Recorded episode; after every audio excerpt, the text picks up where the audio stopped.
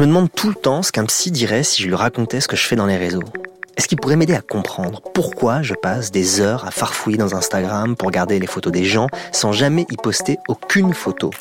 Pourquoi mon cœur se met à battre quand j'écris un tweet et que je vois les notifications commencer à affluer?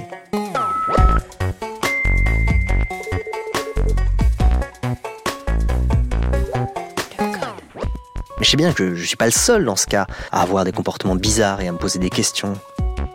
Je pense que tout ça n'est pas anodin, que ça s'entrechoque avec notre psyché, que ça dit des choses de nous, des choses nouvelles peut-être. Et puis, j'imagine que les psys doivent euh, entendre des choses dans leur cabinet. Les gens doivent leur parler de leur vie numérique, des situations nouvelles qui créent du plaisir, de l'angoisse, du mal-être. De la porte. Bon, j'en étais là quand j'ai lu un livre qui m'a donné envie de rencontrer son auteur. Le livre, c'est Je, une traversée des identités.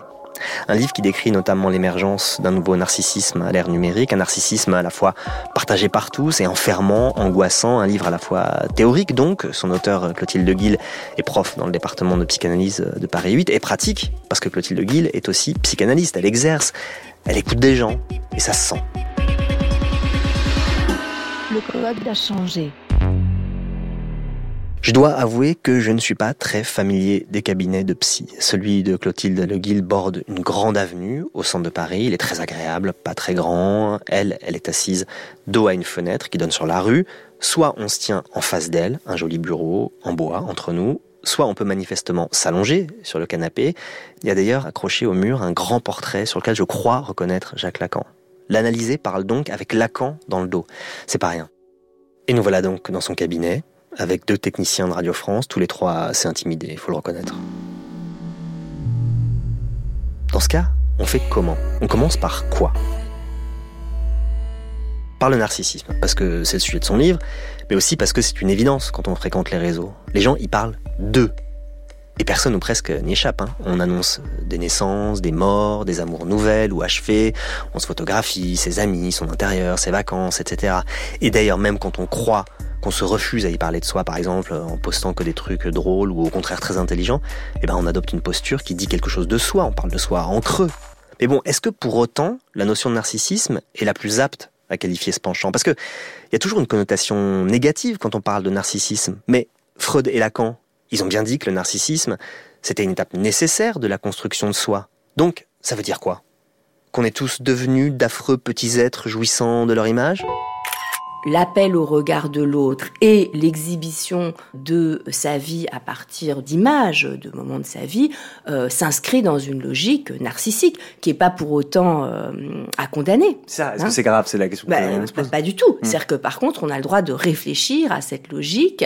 Moi, ce que je peux hmm. observer, c'est que euh, cette logique narcissique, elle est aussi source d'agressivité, de rivalité de mise en concurrence des individus les uns avec les autres, à partir justement de cette exhibition finalement de tout ce qu'on a, cette exhibition des objets, on pourrait dire, euh, de jouissance. Hein, parce que finalement, euh, ce qui est montré en fait euh, dans cette exhibition de la vie, c'est à quel point on jouit de la vie, à quel point on est heureux, à quel point on n'est pas concerné par le manque. Évidemment, on, on poste plutôt des moments joyeux et c'est très bien, voilà.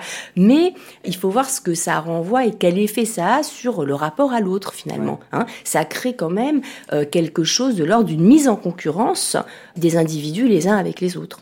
Mais pourquoi le fait de montrer une image de soi produit mécaniquement une mise en concurrence Déjà, on peut le constater par le fait que la réponse au fait de poster une image de sa vie, c'est par exemple un certain nombre de likes. Eh bien, les likes, ça se compte. C'est pas une réponse qui apporte un sens. C'est pas une rencontre. C'est ah, combien on a eu de likes. Donc déjà, compter les likes, finalement, cette attente du fait d'être plébiscité, mm. finalement, par l'autre, c'est une demande de plébiscite quand même, cette attente. Non seulement elle met un peu en concurrence euh, les individus les uns avec les autres, mais elle est source aussi d'angoisse. Mmh, angoisse, vraiment? Bon, qu'on stresse un peu, que ça provoque des moments de tension, je veux bien, mais de l'angoisse en même temps, il faut jamais oublier que les psys, ils parlent des gens qui viennent les voir, donc des gens qui, d'une manière ou d'une autre, souffrent. Donc, ok, allons-y pour l'angoisse. Mais dans ce cas-là, ce qui m'intéresse, moi, c'est de savoir ce qui les angoisse vraiment, ces gens qui viennent parler au psy. Je veux des situations.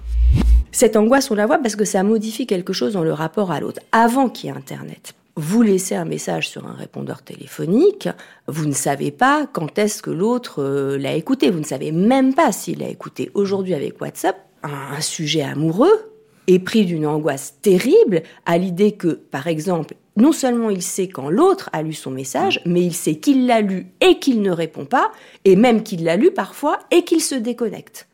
Vous imaginez l'angoisse? Il vous en parle? Et bien sûr, bien sûr que les sujets parlent de ça. Est-ce qu'il vous demande de, l'aider à comprendre, euh, ou c'est juste pour dire son angoisse?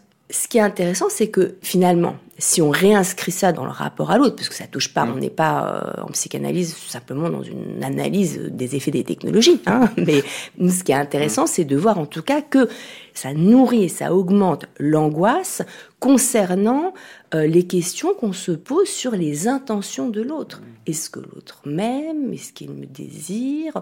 Est-ce qu'il me rejette? Voilà, c'est toutes ces questions qui finalement ne laissent aucun répit au sujet. C'est ça la différence, en fait, parce que ces questions-là se sont toujours posées. Enfin, en amour, la différence, c'est qu'elles sont permanentes, constantes. C'est ça. Et cette dimension de connexion perpétuelle qui crée quand même un état, en fait, euh, de sollicitation libidinale constante. Et là, il y a, y a un effet quand même qui peut être assez ravageant. Je parle évidemment dans le cadre de problématiques euh, d'inquiétude, de souffrance, d'angoisse, euh, voilà, qui nous intéressent en tant que psychanalyste. En écoutant Clotilde Guil, je me dis qu'on rêverait de lire de nouveaux fragments d'un discours amoureux, mais à l'ère numérique. Parce que ce que Barthes raconte de l'attente d'un coup de téléphone, par exemple, c'est très beau, mais euh, ça correspond plus vraiment à notre expérience, ou en tout cas pas comme ça. Euh, Barthes, il écrit L'angoisse d'attente, dans sa pureté, veut que je sois assis dans un fauteuil à portée de téléphone sans rien faire. Bah, on voit bien que l'expérience qu'on a du téléphone dans le cadre amoureux, aujourd'hui, ça se limite pas à attendre dans un fauteuil un coup de fil de l'être aimé. C'est beaucoup plus euh, varié, c'est beaucoup plus compliqué. Il faudrait raconter tout ça. Mais il y a une autre expérience du registre amoureux qui m'intéresse. C'est la rupture. Parce que dans les récits qu'on peut lire ou entendre sur la rupture amoureuse aujourd'hui, je remarque des stratégies hyper complexe et subtil. Il y a ceux qui veulent continuer à voir ce que fait l'autre, d'autres qui voudraient voir et ne peuvent plus parce qu'ils ont été bloqués par exemple, d'autres qui ne voudraient plus voir et voient encore. Bon, il y a tout ça. Mais la question fondamentale, au fond, elle est simple. Est-ce qu'on se sépare vraiment de quelqu'un quand on continue à le regarder vivre dans les réseaux? La séparation avec l'autre hein, suppose aussi de se séparer de l'image de l'autre. On se sépare aussi de tout ce qu'on peut savoir sur la vie de l'autre. Or là, il y a une nouvelle possibilité. C'est de savoir des choses sur la vie d'un autre ou d'une autre dont on peut avoir été séparé de façon douloureuse dans le cadre d'une relation amoureuse, mais finalement, ce qu'offre Internet, c'est une sorte de déversoir à la pulsion, parce qu'il y a quand même une pulsion là qui est sollicitée, puisqu'on peut continuer à savoir avec qui l'autre est, euh, ce qu'il fait, comment il jouit, est-ce qu'il souffre, est-ce qu'il est malheureux. En fait, finalement, derrière tout ça, il y a une question fondamentale sur le manque. Et au lieu que finalement que cette question se formule via la parole, est-ce que je manque à l'autre mhm. eh Bien finalement, elle est en quelque sorte agie par euh, cette recherche, par exemple sur Facebook, mhm. et qui au bout d'un moment conduit quand même, les sujets qui viennent en analyse, hein, à s'apercevoir qu'il y a quelque chose qui finit par les détruire. On va arrêter 5 minutes avec l'amour. C'est pas que ça m'intéresse pas, hein, mais je voudrais tester une hypothèse un peu tordue. Après tout, si Internet est un lieu d'expression des pulsions, bon, et même plus simplement un lieu où on s'exprime, où on se raconte, on pourrait imaginer que ça nous aide, que ça fasse sortir des choses qu'on a en nous, des choses qu'on n'exprimerait pas dans d'autres conditions. C'est un peu l'idée que défendent les adversaires de l'anonymat ou du pseudonymat. Ils disent quand les gens se cachent derrière leur clavier, leur pseudo, ils se lâchent, ils se permettent euh, ce qu'ils se permettraient pas de dire s'ils parlaient en leur nom. Bon, c'est une idée qui est pas complètement juste euh, factuellement parce qu'en fait les gens disent euh, autant d'horreurs quand ils s'expriment en leur nom. Les statistiques le montrent. Hein. Mais on pourrait aussi envisager que c'est pas si mal de se lâcher dans les réseaux, que ça fait du bien, que ça pourrait dispenser d'aller voir le psy. Je teste l'hypothèse. Un sujet qui vient en analyse, à un certain moment, s'aperçoit que les questions qu'il a à se poser sur son existence, la recherche qu'il a à faire, elle restera secrète. Elle ne se partagera pas avec quiconque. Donc là, je dirais que ça, c'est une différence fondamentale. Ce qui est quand même assez extraordinaire euh, dans la psychanalyse, c'est que euh, on crée un lieu. c'est Freud qui a inventé ça. Hein, c'est l'invention d'un lieu où on peut tout de même parler à un autre de ce dont on ne peut parler à personne. C'est précieux. donc c'est hein. l'inverse d'Internet qui est ne parler à personne de. parler à tout le monde, euh, finalement, de essayer de parler à tout le monde, effectivement, de ce qu'on n'arrivera pas finalement à partager. Hein, C'est-à-dire qu'en fait, il y a une sorte d'utopie aussi mmh. du partage. Hein, je crois mmh. que ça, c'est propre en fait à, aux réseaux sociaux, hein, cette mmh. espèce d'utopie du partage qui est d'une certaine façon très jolie. Peut-être que finalement, euh, les réseaux sociaux ont quelque chose, ce sont des avatars euh, de, de l'utopie communautaire euh, des années 70. Hein, il y a quelque chose comme ça, puisque ça crée aussi des communautés, des communautés qui se regroupent autour d'un trait d'identification, une façon de manger, une façon de d'une vie sexuelle, une identification, euh, voilà, un trait particulier. Donc ça, c'est aussi ce que Freud et Lacan entendent par logique narcissique, une logique narcissique au sens nous sommes tous semblables, nos moi sont identiques et nous partageons finalement ensemble notre être. Voilà. Alors que la démarche analytique consiste à accepter hmm. qu'il y a quelque chose de profondément singulier en soi et à l'assumer finalement, à pas penser qu'on va pouvoir le retrouver chez hmm. l'autre, qui n'est pas pour autant un défaut, mais qui ne peut pas être partagé avec tout le monde, qui ne hmm. peut pas être partagé dans la conversation commune et qui ne peut pas être partagé sur Internet, mais qui a à être dit dans des conditions très particulières de parole, qui donnent un statut à la parole aussi très privilégié et très précieux. Ah ouais, j'aime bien cette idée. Cette idée d'une antinomie fondamentale entre la démarche analytique et Internet, entre la singularité que postule l'analyse et ce principe de communauté qui est super puissant dans les réseaux.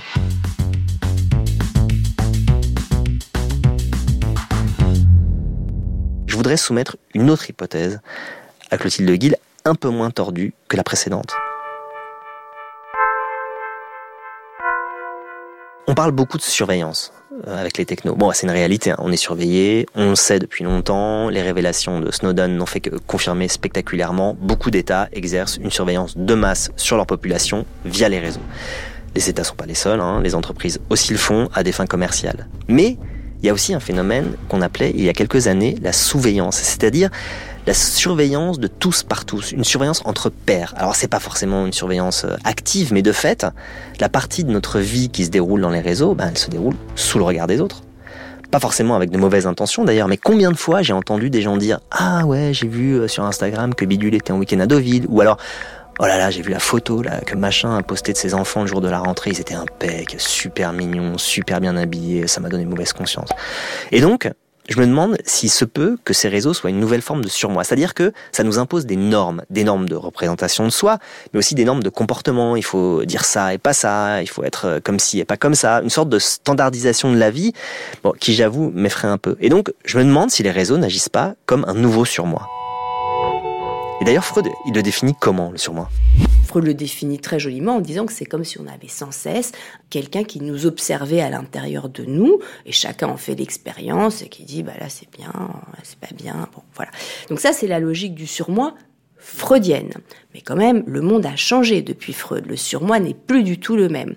Donc la théorie de Lacan, qui était quand même assez en avant sur son temps, parce qu'aujourd'hui on voit vraiment qu'on a affaire à ça, c'est que le surmoi n'est pas seulement le garant du respect des interdits et des normes de la civilisation en nous, mais que le surmoi est aussi aujourd'hui, enfin, prend aussi la forme des nouveaux impératifs de la civilisation.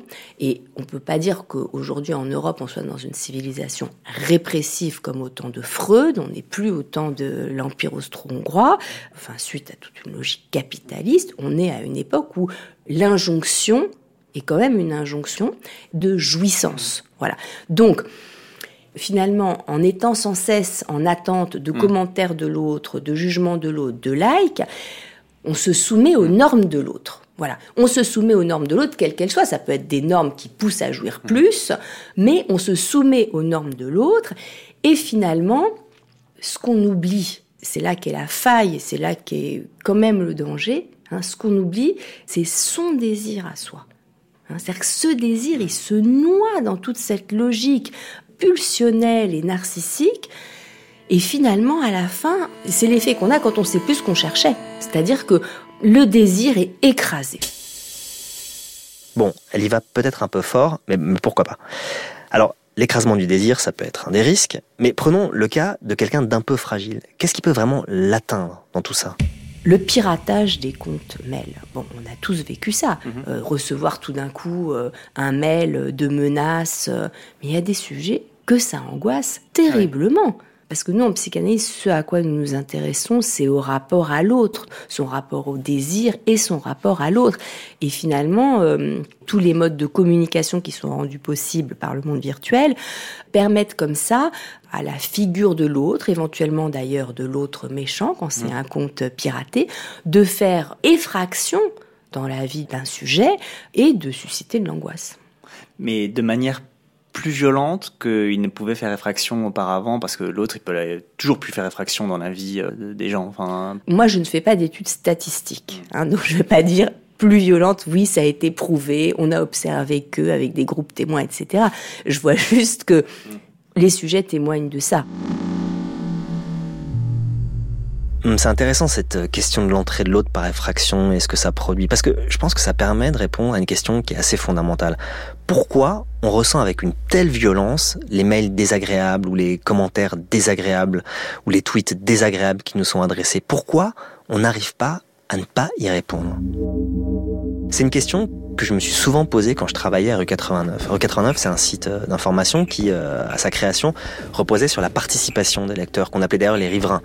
Et de fait, il y avait une communauté de lecteurs qui commentaient énormément et souvent de manière euh, assez dure. Et le week-end, on se succédait pour assurer le fonctionnement du site. Et un des boulots, c'était la modération des commentaires. Et à la fin du week-end, ce qui pesait le plus, c'était pas d'avoir dû écrire ou mettre en ligne des papiers, c'était d'avoir dû lire des centaines de commentaires dont beaucoup étaient affreux. C'était pénible au point qu'on en venait à détester l'humanité et parfois d'ailleurs à devenir violent soi-même dans les réponses. Et donc, je me suis toujours demandé ce qui se jouait là. Mais si ça met en jeu le rapport à l'autre, ben ça offre aussi des possibilités. Parce que on peut se présenter sous différentes formes à l'autre. Et souvent d'ailleurs, je repense à mon adolescence euh, qui a eu lieu dans un monde pré-numérique. Donc, comme beaucoup d'adolescences, ben, la mienne, elle a consisté euh, à me rêver chaque matin une nouvelle personne. Hein. Un jour, j'étais Rimbaud, euh, un autre jour, j'étais un espoir du tennis français. Le week-end, évidemment, j'aurais rêvé d'être un minet qui emballe les filles. Bon, le problème, c'est que l'extension du transformisme était limitée par ma garde-robe hein, et par le fait que mon réseau amical était relativement stable et restreint. Alors, souvent, je me dis que si j'avais grandi dans les réseaux, eh ben, j'aurais pu expérimenter ces différentes personnalités, j'aurais pu en jouer. D'où la question que je me pose, est-ce que cette possibilité que donnent les réseaux de jouer avec les identités, de jouer avec les comptes, euh, avec les pseudos différents, est-ce que cette possibilité modifie ce processus fondamental de la constitution de l'identité au moment de l'adolescence?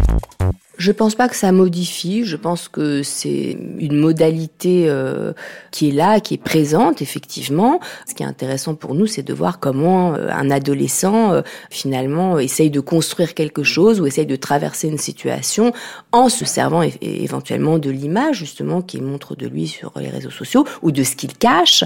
certains sujets qui parfois ont des relations compliquées ou disons douloureuses avec leurs semblables mmh. présents euh, encore, hein, avec leur, corps, bah, justement, le monde virtuel parfois les soulage, les allège, parce que l'autre n'est pas présent avec son corps. Euh, vous voyez bien que c'est plus facile de répondre rapidement à quelqu'un par un texto, c'est pas la même chose que de lui téléphoner ou de lui parler, et puis c'est pas la même chose que de le voir. Si vous décommandez un rendez-vous par texto, c'est pas la même chose que si vous téléphonez à la personne pour lui expliquer que vous pouvez pas venir. Le texto permet de mettre entre parenthèses quelque chose du corps, d'une certaine mm. façon. Et donc, pour certains sujets qui ont du mal finalement à prendre place dans le monde avec leur corps, leur corps sexué, eh bien euh, là, pour le coup, le monde virtuel peut aussi euh, représenter euh, une façon de se sociabiliser qui les inscrit quelque part. Ah, le corps. Ça me fait penser à un truc. J'ai entendu parler de gens qui suivaient une analyse par Skype. Alors soit temporairement pour cause euh, d'un long séjour à l'étranger par exemple, parfois plus durablement. Et donc je voudrais savoir si pour Clotilde Guil, il est possible de mener une vraie psychanalyse par Skype. Pour ma part, en suivant, disons, ce que j'ai Mhm. appris à partir de Lacan, ce n'est pas possible. Alors Bon. pourquoi c'est pas possible? Eh bien, quelle est la différence entre parler avec un autre par Skype et parler avec un autre dans un cabinet? Ben Justement, le corps n'y est pas. La voix, d'une certaine façon, mais enfin quand même dématérialisée, parce que la voix n'est pas là avec le corps, elle est en quelque sorte détachée du corps. Et enfin, je trouve que c'est très intéressant comme question, parce que justement, ça permet de préciser ce qu'est la psychanalyse. La psychanalyse, c'est une expérience de parole, mais avec le corps, pas sans le corps. Hein, c'est pas juste une expérience de recherche, même intellectuelle, de Mm. connaissance de soi. Ça passe par le corps. Et le voir, ça suffit pas? Ben non, mais en plus, la psychanalyse est quand même fondée, dans sa version classique, sur une mise entre parenthèses du regard. Donc, euh, ça peut pas être fondé sur le voir. Après, on peut tout à fait faire une analyse en face à face. Mais ce qui compte, c'est la présence du corps. Ça, c'est une première chose très importante. Et la deuxième chose, c'est que le travail dans l'analyse passe aussi par l'interprétation, mais l'interprétation, c'est aussi la coupure, c'est aussi l'interruption. Et c'est pas la même chose de faire une coupure en se déconnectant d'un entretien par Skype Mhm. et de faire une coupure, justement, en s'extrayant d'un lieu où on a été avec son corps. D'ailleurs, ça me fait penser à une série de photos postées sur Instagram par mon ami Philippe Mangeot. À chaque fois qu'il sortait de chez son psy et qu'il se retrouvait dans la rue, il prenait une photo et la postait un peu au hasard, pas vraiment au hasard. Souvent c'était assez drôle et c'est évident qu'il n'aurait pas pu faire ça s'il avait interrompu sa psychanalyse euh, sur son ordinateur euh, par Skype. Bon. D'ailleurs, mon copain Philippe Mangeot, l'autre jour, il a fait un- une chose étrange. Il m'a appelé et il m'a dit Pourquoi tu m'envoies une chanson de Bowie? Bah, quoi, je t'ai rien envoyé. Mais si, tu m'as envoyé un lien pour que j'écoute Under Pressure. Bon, en fait, c'est lui qui m'avait envoyé ce lien. Bah, je sais pas comment, et lui-même d'ailleurs ne savait pas comment. Mais c'est assez fascinant, ces fausses manips. Une d'elles me fascine particulièrement. On écrit un texto un peu vide, bon. On l'envoie sans vérifier ce qu'on a écrit. Or, la correction automatique a mis un mot pour un autre, et à la place de je t'embrasse, le téléphone a écrit je t'emmerde. Alors, la question, elle est la suivante. Sachant que les suggestions de mon téléphone sont faites à partir des mots que je tape le plus souvent, est-ce qu'on peut considérer qu'il s'agit là d'un lapsus? Et donc qu'on doit l'interpréter comme tel C'est très rigolo comme question, euh, c'est parce que ça nous est tous arrivé. Ah oui. voilà, ça nous arrive tout sûr. le temps. voilà. Et puis on peut pas rattraper quand c'est parti. Néanmoins, je pense que ça, on peut pas en faire une règle. On peut pas dire que ça vaut un lapsus. D'abord parce que effectivement, il y a cette suggestion qui va plus vite en fait Mm. que finalement le, le geste lui-même de taper le mot. Et ensuite parce que on pourrait dire il y a lapsus s'il y a aussi une interprétation de l'autre. Je vais prendre un exemple. Je ne sais pas si vous avez lu le roman de Pascal Bruckner qui s'appelle Un bon fils. Ah non. Bon, donc c'est un roman où il témoigne du bon fils qu'il a été par rapport au fait qu'il était habité par une haine viscérale à l'égard de son père, euh, qu'il avait des bonnes raisons de haïr, je vous laisserai découvrir. Et donc, il parle de la, à un moment de la fin de la vie de son père, et donc il, lui envoie un message, son père est souffrant, il lui envoie un message, ce père qu'il est, qu'il déteste, qui est un père qui a des opinions le péniste, enfin qui a, qui est une espèce de personnage vraiment qu'il dépeint en tout cas comme un personnage assez euh, terrible. Donc il termine son texto en écrivant je t'embrasse et ça va trop vite, je t'aime. Et le père reçoit voilà ce message. Et il écrit là-dessus en disant que pour lui ça a été terrible parce que vraiment il n'avait pas envie d'écrire ça à son père. Alors là, je trouve que c'était intéressant parce que lui, il en a fait quelque chose. Il a écrit sur l'effet qu'a produit en lui justement ce raté euh, technologique. Hein. Ouais. Alors on peut pas dire que en fait il voulait lui dire je t'aime. On peut pas, Ah, on dire, peut pas ça. dire ça. Non, on peut pas dire ça. Alors que s'il l'avait dit par la parole, on aurait pu le dire. Voilà. Mais par contre, ce qu'on peut dire, c'est que c'est intéressant tout de même qu'il le reprenne et qu'il explique pourquoi est-ce que ça a été pour lui finalement aussi une euh, telle contrariété Ouais. et presque une colère que cette déclaration d'amour soit partie alors qu'il n'avait pas du tout envie de la faire? Mais pourquoi on peut pas dire que c'est pareil? Pourquoi on peut pas dire que ce qui sort de ses doigts, C'est pas ce qui sort de sa bouche.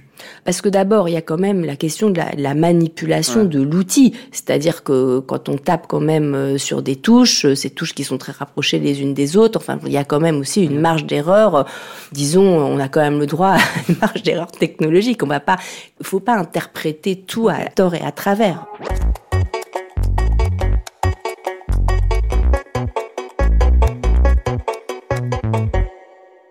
J'en reviens au corps, parce que c'est important cette question du corps. Elle en parle tout le temps, Clotilde Guil. L'expérience numérique a quelque chose de particulier, c'est ce qu'elle fait du corps. Bon, il est représenté partout, mais absent physiquement. C'est-à-dire que dans notre vie numérique, on communique, on apprend, on jouit, on s'énerve, mais en l'absence d'autres corps. J'imagine que ça doit changer notre rapport au corps. Ah oui, fondamentalement. C'est ça le paradoxe. D'un côté, il y a une euh, sorte de mise entre mm. parenthèses du corps par le monde virtuel, hein, et d'un autre côté, il y a une réduction du corps à un organe qui est la vue, enfin l'œil, hein, on pourrait dire la vue et le regard. Et euh, donc ça, ça a une incidence. Oui, c'est un autre rapport au corps. D'avoir un rapport, euh, disons, au corps pulsionnel, puisque c'est ce corps-là qui nous intéresse en psychanalyse. C'est pas le corps de la médecine, hein, c'est le corps pulsionnel. Mais d'avoir un rapport au corps simplement via l'œil et le regard. Mhm. Hein, c'est une modalité, disons, de rencontre avec l'autre, de jouissance tout à fait particulière. Qu'est-ce que vous faites du doigt? Parce que on interagit par le doigt, et c'est pas pour rien qu'on dit que c'est digital. Oui. Donc il y, a quand même deux choses qui rentrent en jeu. Il y a le regard, il y a le doigt. Ah, j'ai pas pensé à ça. Bah, euh, Michel Serres, il appelle son livre La petite poussette, quoi. Oui. Pas à cause du pouce. Oui. Bon, c'est manifestement une impasse, cette question du doigt. Bon, évidemment, dit comme ça, ça pouvait paraître un peu trivial, voire vulgaire, mais enfin, quand même. C'est pas rien, le doigt, la main, le toucher. D'ailleurs, j'aurais peut-être euh, dû lui parler de toucher plutôt que du doigt sans vouloir valider l'hypothèse anthropologique selon laquelle on serait en train de surdévelopper nos pouces, hein, parce que c'est de ça dont il parle Michel Serres dans La Petite Poussette. Il parle des enfants qui, du fait du téléphone, se mettent à utiliser le pouce plus que l'index. Quand même, c'est pas rien le toucher. Il suffit de regarder la manière dont certains caressent leur téléphone. Je trouve ça mais absolument fascinant. Par exemple, le vénérable Pieraski, chroniqueur international de la matinale d'Inter, il caresse son téléphone d'une manière très particulière, avec le plat de la main, dans toute la longueur de l'écran. C'est très sensuel. Hein. Mais bon, sans aller jusque-là, il y a toute la question de la manipulation de la machine qui est essentielle, par exemple, dans le jeu vidéo. Le jeu vidéo, c'est pas simplement une expérience euh, du regard, c'est aussi une expérience de la manipulation. D'ailleurs, c'est un, critère de la jouabilité. Hein. On ressent vraiment des trucs par les mains quand on joue, pas simplement la vibration de la manette. Ça va largement au-delà. Bon, bah donc on n'aura pas d'éclairage là-dessus. Mais du coup, on peut quand même poser une autre question sur le téléphone et sa manipulation. Parce qu'on a presque l'impression que c'est un doudou le téléphone. Est-ce qu'on peut donc considérer qu'il est comme un objet transitionnel au même titre que ces objets dont le grand psychanalyste Winnicott dit qu'ils sont choisis par l'enfant comme des objets intermédiaires qui sont pas vraiment le corps de la mère, mais pas vraiment des objets extérieurs non plus? Oui, tout à fait. Ben, je trouvais que c'était intéressant. Ben, D'abord parce que le téléphone, il est, euh, ce qu'il nous apporte, c'est avant tout la voix de l'autre.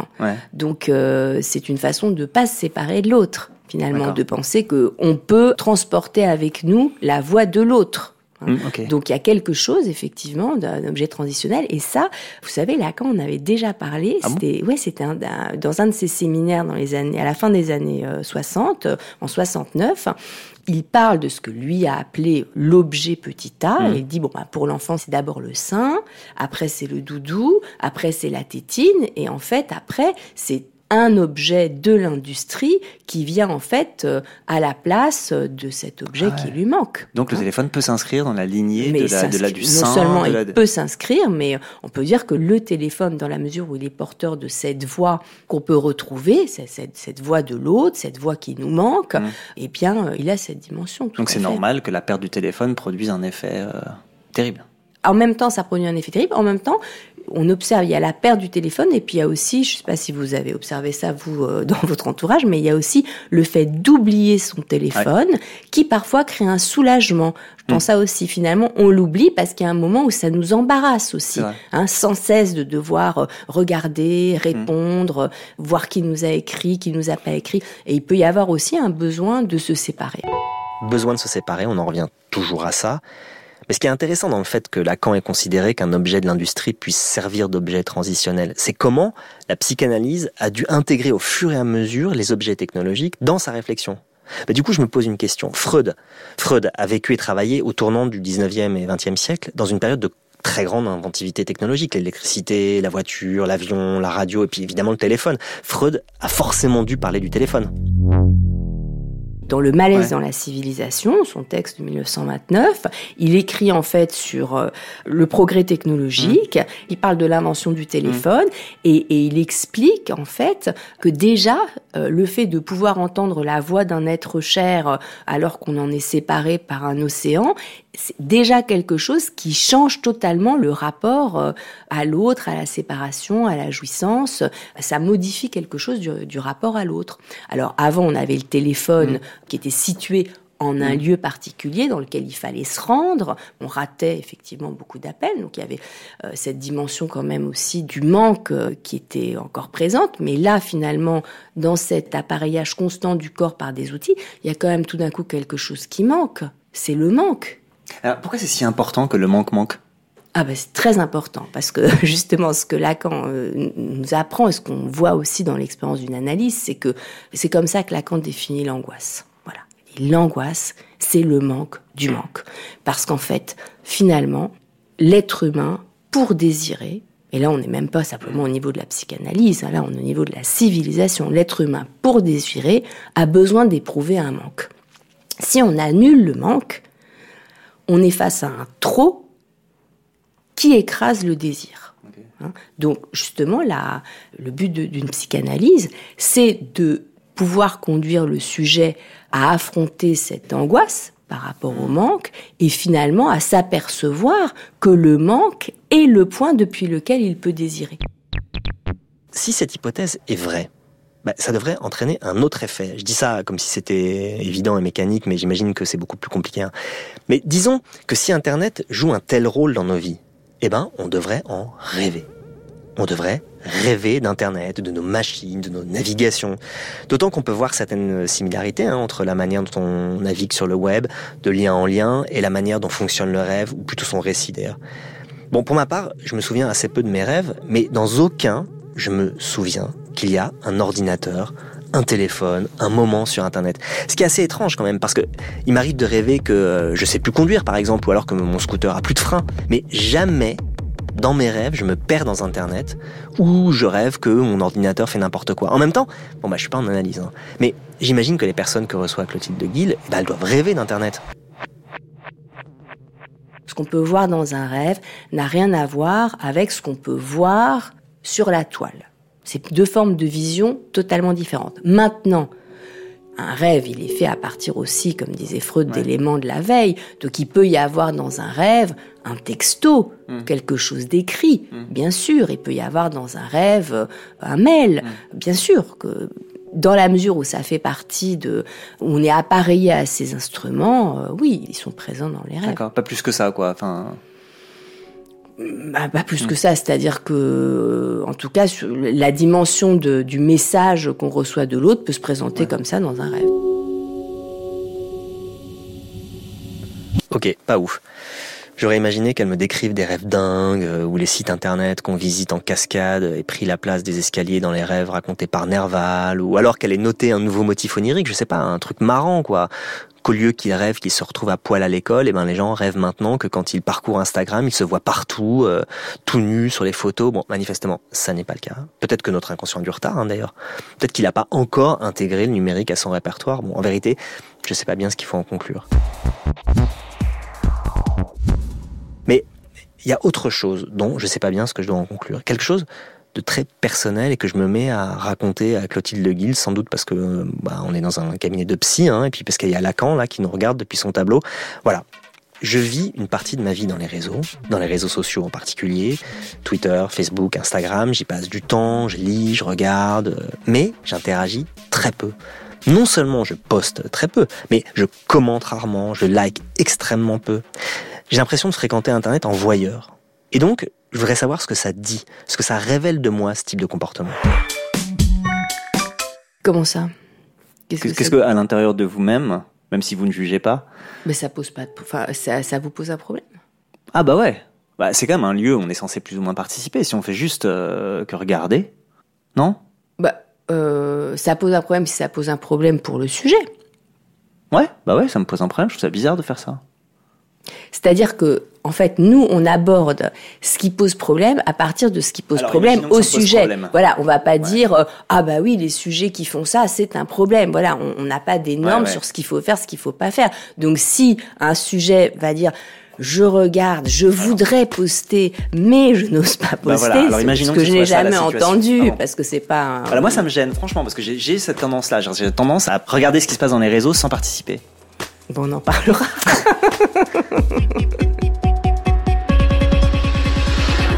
Hmm, pas sûr qu'on en parlera. Enfin, pas là. Merci à Clotilde Guil de nous avoir reçus dans son cabinet. C'était Benjamin Chauvin qui tenait la perche et pensait à ses lapsus téléphoniques. Réalisation Anne-Sophie Ladonne.